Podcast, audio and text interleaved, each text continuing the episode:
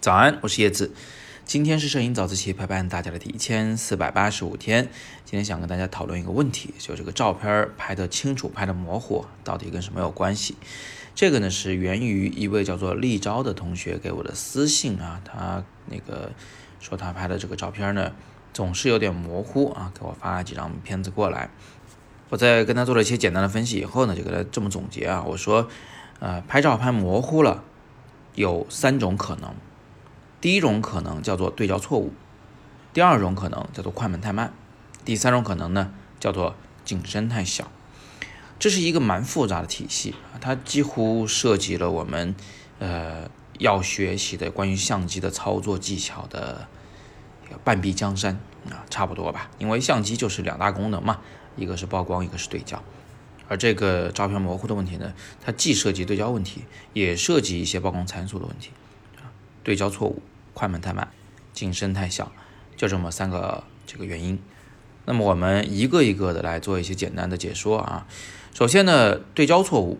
如果你在对焦的时候，对焦点没有放在主体上，啊，不小心对到背景中去了，那么这个时候主体肯定是模糊的。这个情况非常常见啊，非常非常常见，尤其是在离你主体距离较远的时候，或者主体在运动的时候，常常会不小心。把焦点对到背影中去，或者对到什么地面上去，对到他的衣服上啊，但是眼睛却是模糊的，等等，这都属于对焦目标选择错误。另一种可能呢，就是你对焦的这个模式选择的不恰当啊，比如说一个正在运动的人物，你没有使用连续对焦，却使用了单次对焦，那这个时候你每次对完焦，它就走得更近了，拍下来还是模糊的啊，这是第一点对焦错误。第二个可能的错误呢是快门太慢。啊，快门太慢呢，它跟曝光又有一点关系，对吧？因为快门毕竟是光曝光三要素之一嘛。啊，但不管怎么样呢，就快门太慢的话，你的手的抖动可能会导致画面模糊啊，然后人物的走动可能会导致画面模糊。这种模糊效果跟前面说的对焦错误的模糊效果是很不一样的。对焦错误的时候呢，我们常常会见到画面中有别的事物比主体更清晰，或者是整个画面都是一团均匀的呃晕开。啊，这这种模糊的感觉，而快门太慢导致的模糊，通常是有方向性的模糊，那感觉就好像是一个油画没干，然后一个调皮的小孩子把手摁上去，抹了一把啊，把所有的这个笔触都拉出了一个线条，这么个感觉。那如果你是因为快门速度太慢导致手抖动而拍出模糊照片，整个画面都会有镜像模糊的效果。如果你是因为快门太慢，啊，但是手没怎么抖，哎，这个相机还是抓住了的，呃，但是呢，远处的运动的人物运动速度太快，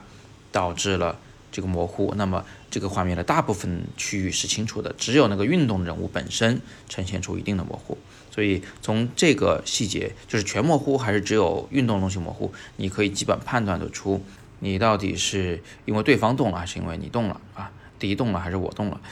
那接下来呢？第三个可能性就景深太小，这个也很常见啊。很多人这个在买器材的时候就追求大光圈，拍照的时候呢就恨不得天天顶着那个最大光圈拍照，什么一点四啊、一点二啊，就这么去用啊。这个用法其实真的是很有问题的啊。我们一般不会轻易去用最大光圈的，因为它这个呃画质会比较差。而且呢，这个景深实在是太小了，对画面的表达也不利，而且很容易出现对焦的这个失误能被看出来。啊，但是撇开这个不讲吧，就有人还喜欢什么呢？就是使用长焦距镜头。哎呀，那这个越大越粗，自己心里越自信，是吧？但是呢，你这样去拍照，又是大光圈，又是长焦距，景深就会变得特别特别小。景深那么那么小的情况下，你就很容易因为一丝一毫的对焦的失误。而出现，比如说眼睛模糊的这么一种情况，所以呢，常常使用一个小景深的这么个参数去拍照，很容易导致啊你出现画面模糊的情况。那么以上三种就是我给这一位叫做立昭的同学，呃的三种这个自检的方法啊，可以根据这个呢自己去检查一下到底在哪犯了错。那后来呢，这个立昭同学又发了一张照片，他说，呃，这个。人物是清楚的，背后那个 LED 屏为什么就完全看不清了呢？那我首先就纠正了他啊，这个东西啊不叫模糊，对吧？那个是曝光过度。那个呢实际上是调曝光的事儿。这个我记得我在自由摄影师这门课里面有详细的讲过。我说模糊，所谓的口头上的模糊分很多种啊，它有呃因为景深导致的虚化，它有因为慢速快门或者是追拍或者是这个人物运动导致的镜像模糊啊，它还有因为这个天气不好导致的空气透视，以及啊立昭说的这个呃远处的 LED 屏的曝光过度，那或者是曝光不足，像这些一看不清啊，不能被统称为模糊，它各自有各自的名称。如果你不把这个分开来，你可能很难去找到它们各自的原因。所以呢，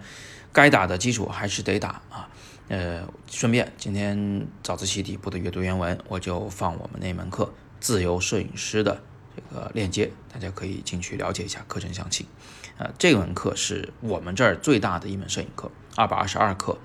事无巨细的把所有的你应该了解的知识都讲了个遍，啊，有助于你构建知识体系的大树，有助于让摄影成为真正的你的一个能够融会贯通的技能，